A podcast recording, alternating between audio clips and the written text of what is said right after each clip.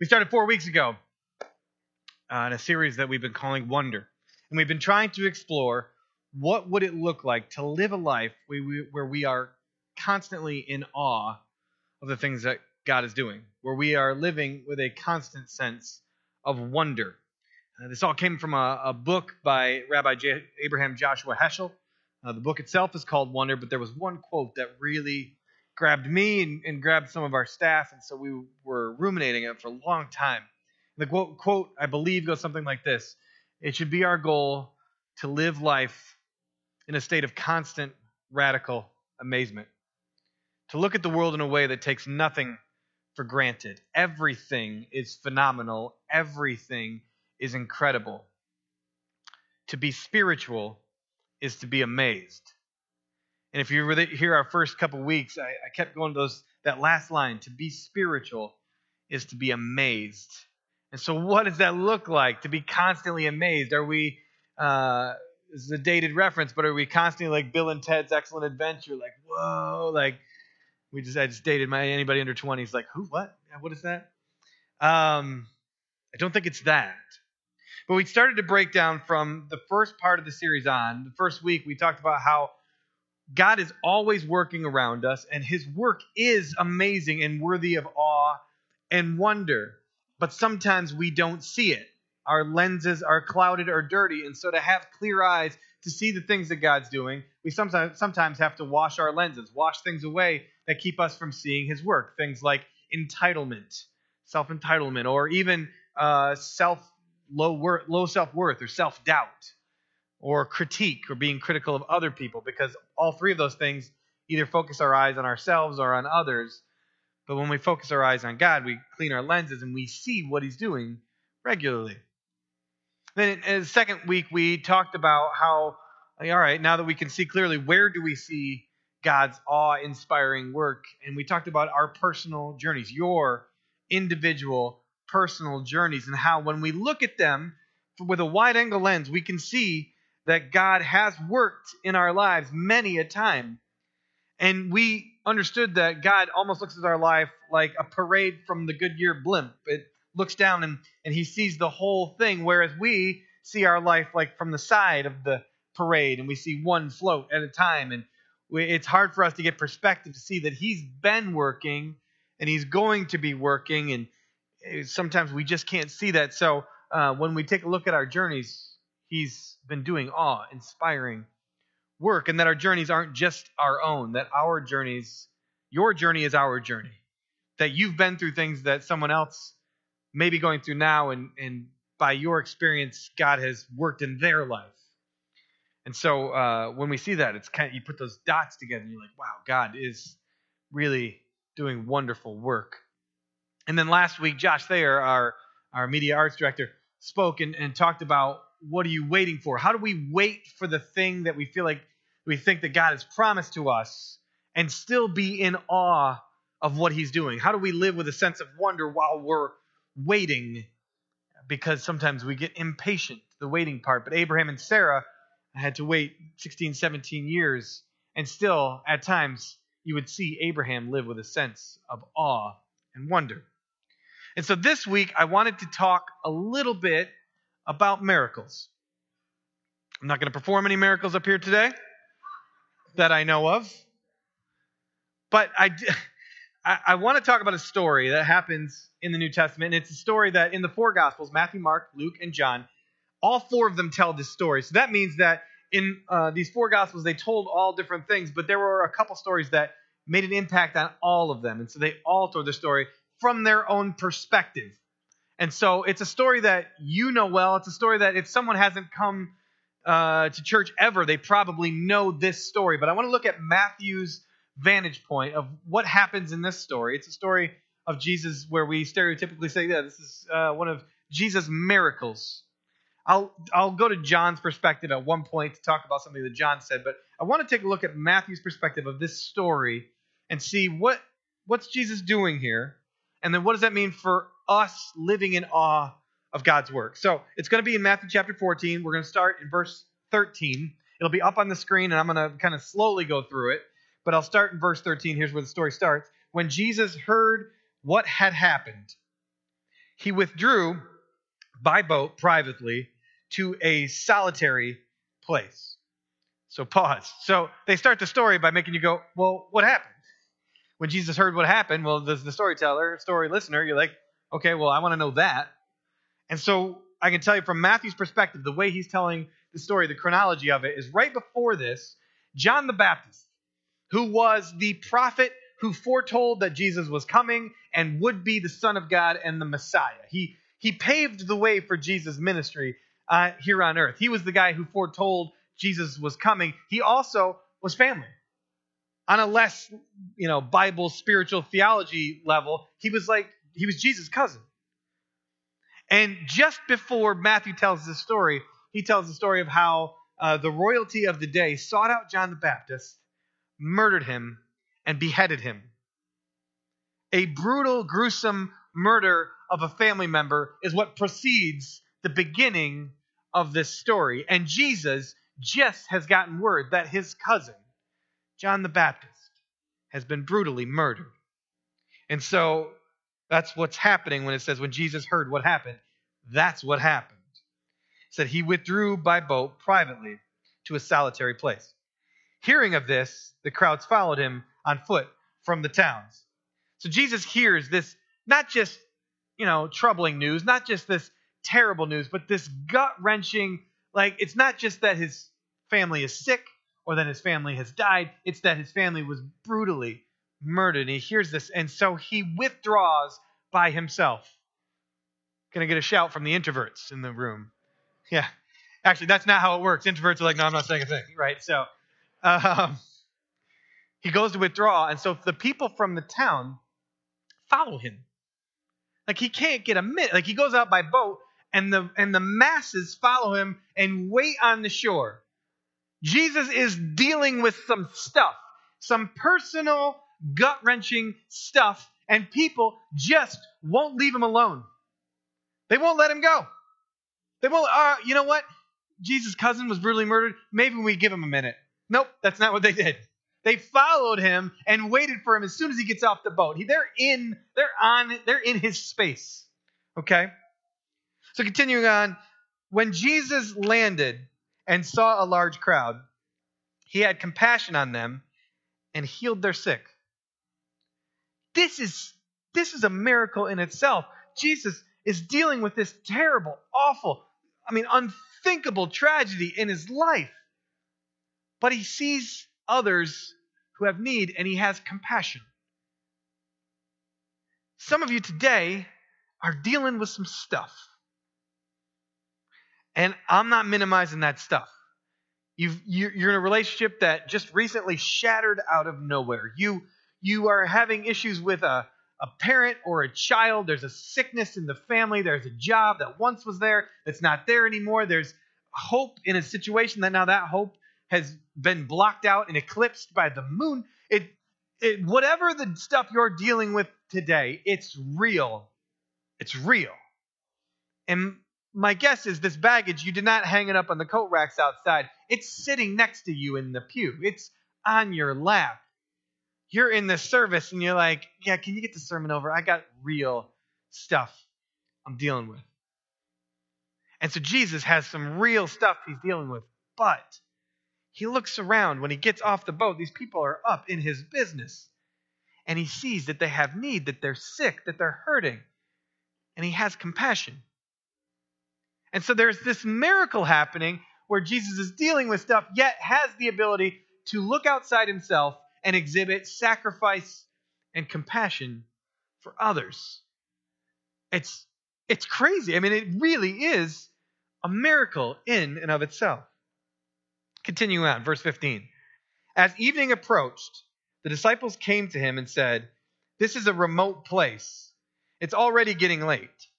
Send the crowds away so they can go to the villages and buy themselves some food. So not only did Jesus go by himself, he went to a remote place. He went far away. He he plugged in his phone at home and he left it there and he went away. There's no cell service where he is. There's not a CVS or a Wendy's anywhere nearby. He went far away from civilization. He just wanted to get away, and the people came anyway. And so now there's this mass amount of people in the middle of nowhere, basically, and the disciples are like, we need to get these people back to civilization. We need to get, we need to get these people back so I mean they, they can eat. Some of them are getting ornery. So we, we need to get them some food. They need to go home. Say that to Jesus. Verse 16, Jesus replied, They do not need to go away. You give them something to eat. Now, we know from the end of the story that the count of people in this was thousands. It's in the thousands. And the disciples, there's a dozen, one single dozen. Okay? One dozen, many thousands. And he says, You give them something to eat. And the disciples are like, What do we look like? How are we supposed what, what are you thinking? You know, there's this unreasonable ask from Jesus to his followers, which is something he does regularly, even to us.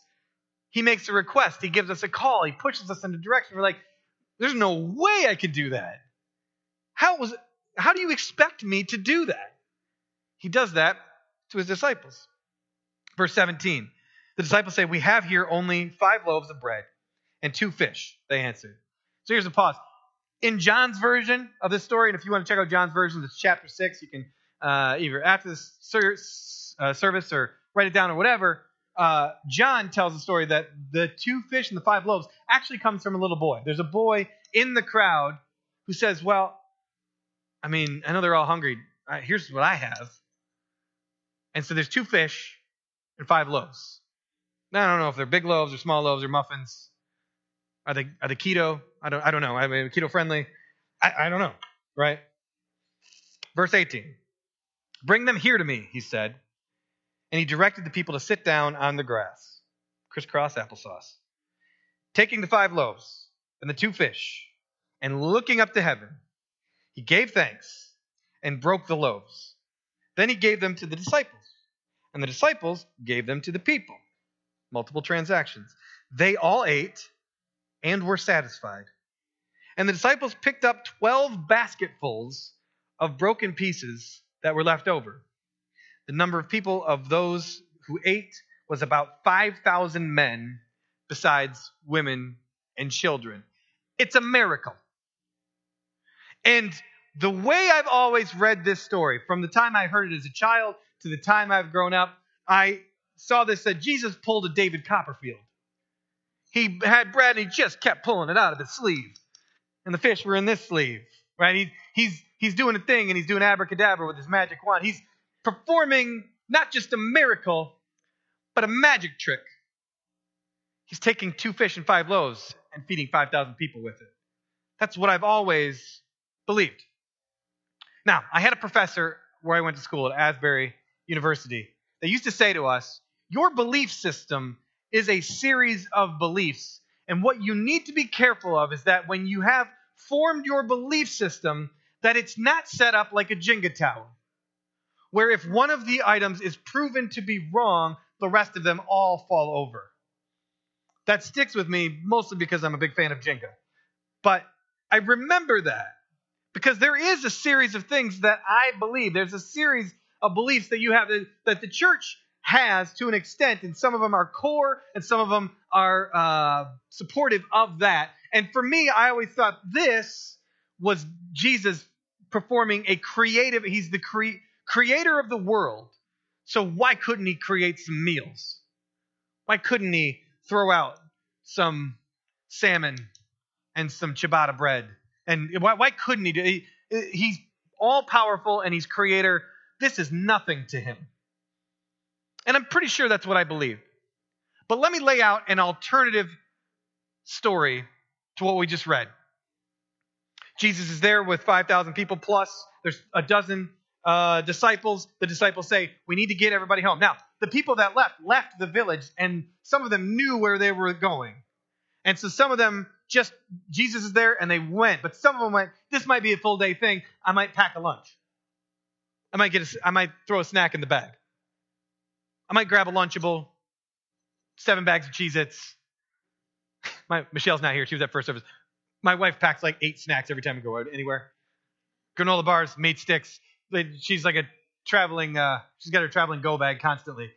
So we always have food. Some people potentially could have packed some stuff for the day. And the alternative story to Jesus being the, pulling the David Copperfield is that they get there And one of the people who brought their food is a young boy.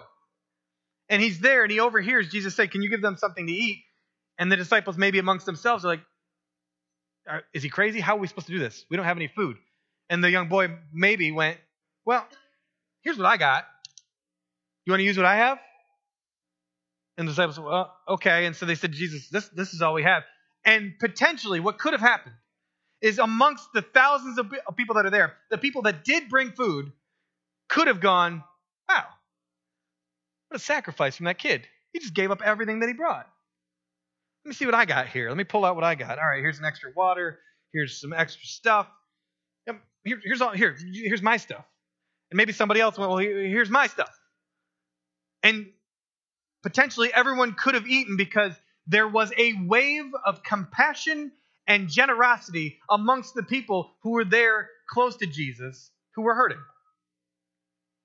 If you read the scripture detail for detail, nothing in the scripture contradicts that version of the story. And in that version of the story, everyone is fed. In that version of the story, there could be food left over.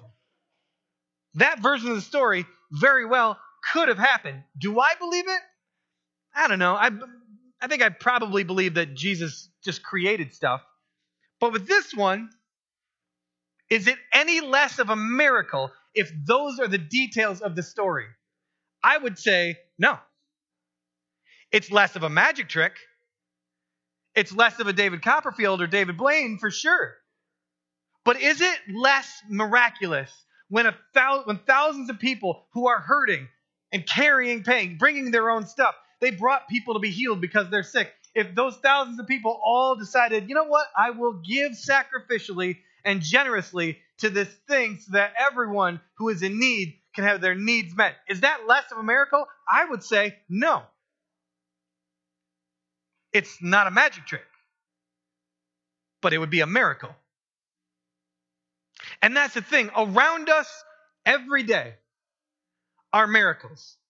And it doesn't make it any less of a miracle if I can explain it.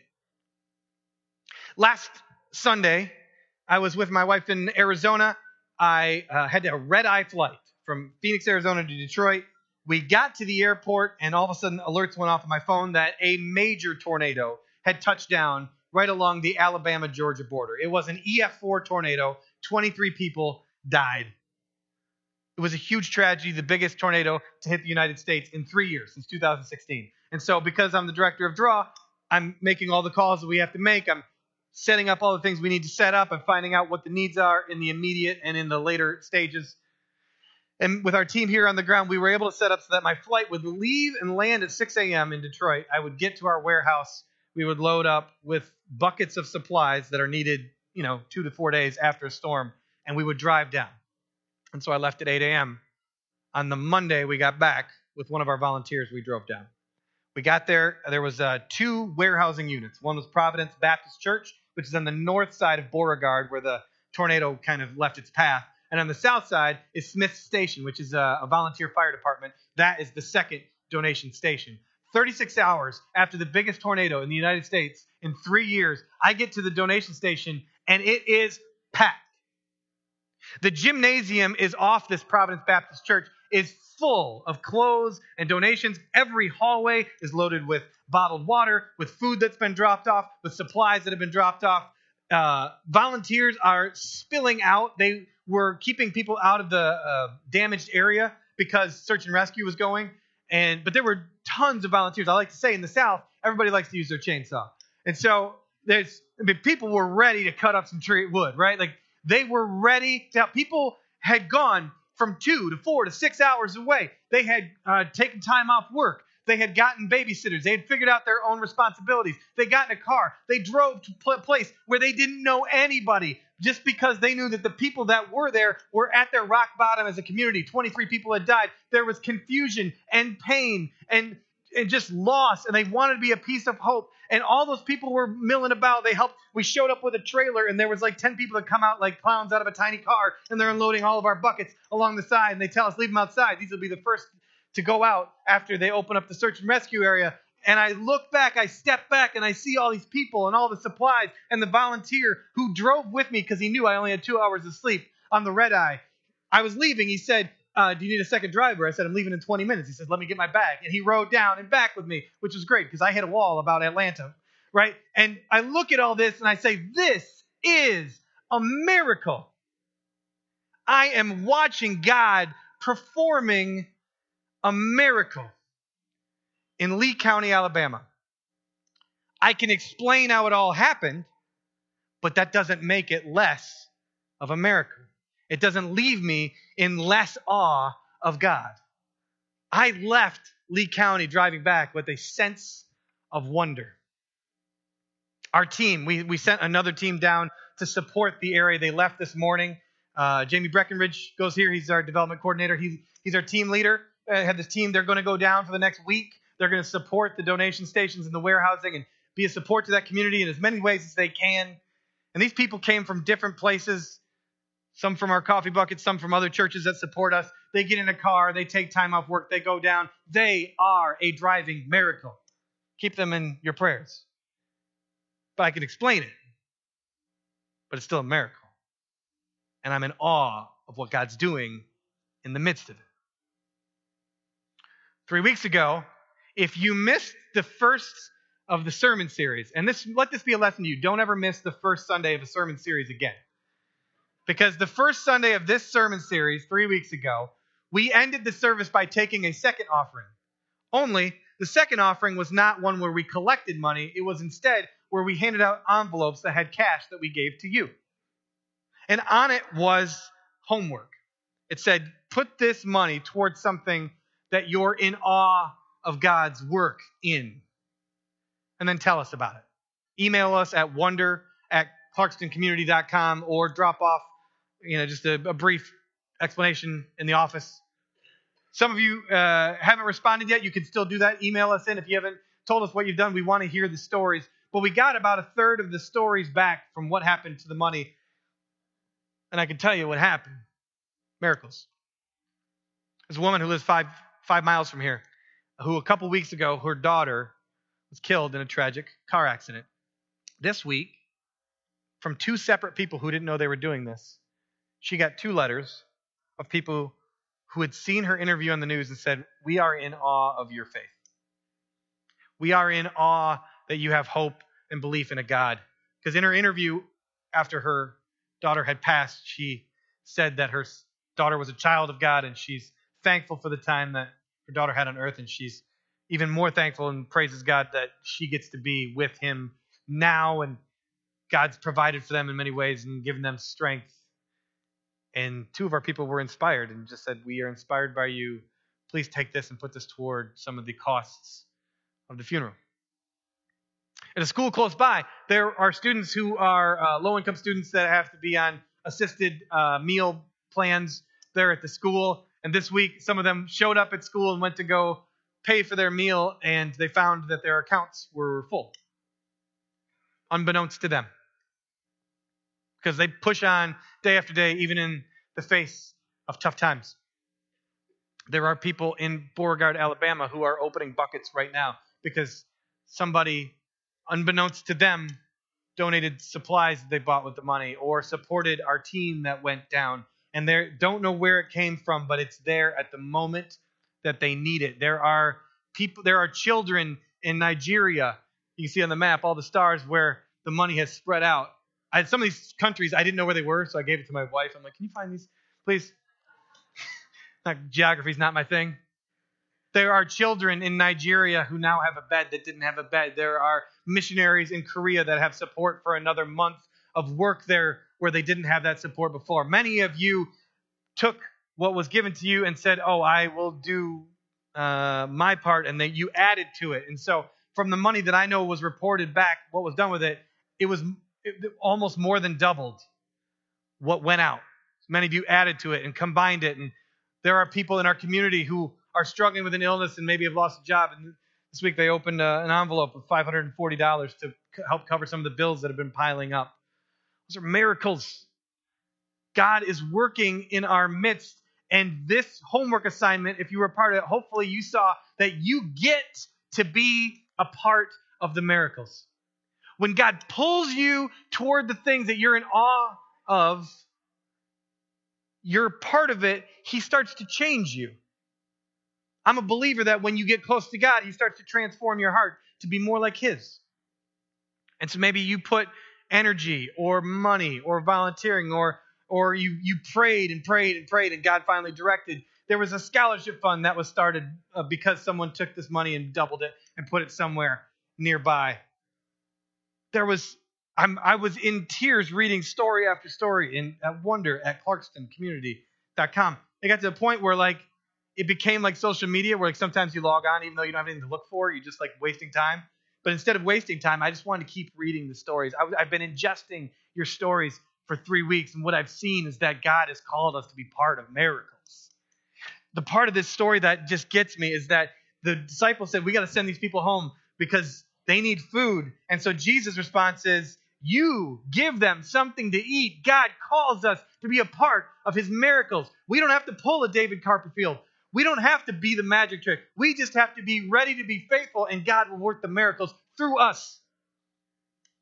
That there are things that we believe firmly, and when we go toward them, they change us. And maybe you heard a story of someone else and the miracle that they're part of. And now you're like, well, maybe I'll be a part of that. And what happens slowly in this transformation is that this church becomes a world changing church, that the power of God through us in his calling allows us to be a part of the miracles that he means for us to be a part of. And we live in awe of what he's doing. We step back and go, wow, God, that was a doozy. All right, let's do that again.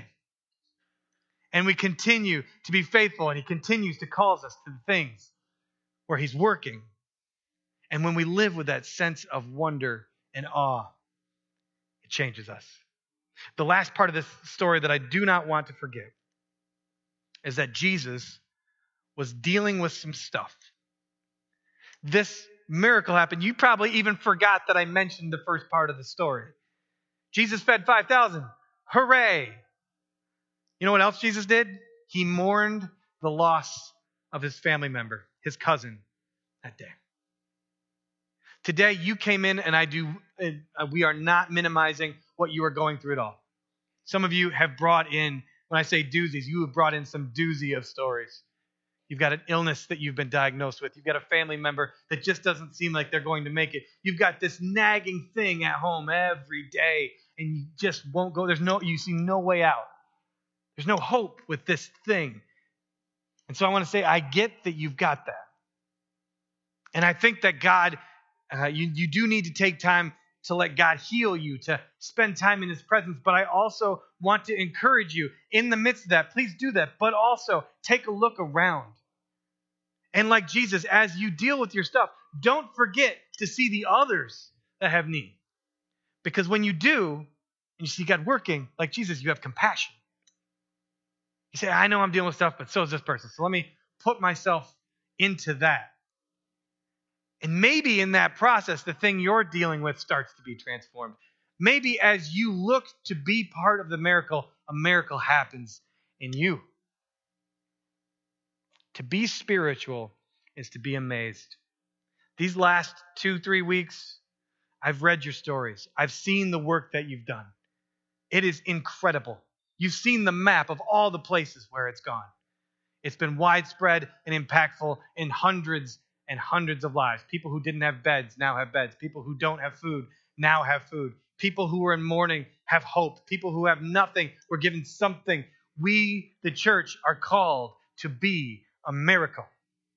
When we see and live in awe of God's work, when we live with a sense of wonder. So, church, may you this week see God working in a child's dedication, at a mission that's close by, in a school teacher at your kid's school, in a relationship at work, with your parents. Don't forget to notice the small things that God's doing, to pull back and go, wow, that changed some things. May you see the work, the wonderful work of God. May you be drawn to it. May you be pulled toward that. May you be part of it. And through that, may you be transformed and understand that when we live with a sense of wonder, we know that to be spiritual is to be amazed. And we become a church not, not of magic tricks, but of miracles. Because God's power is the one pulling us. Let's pray.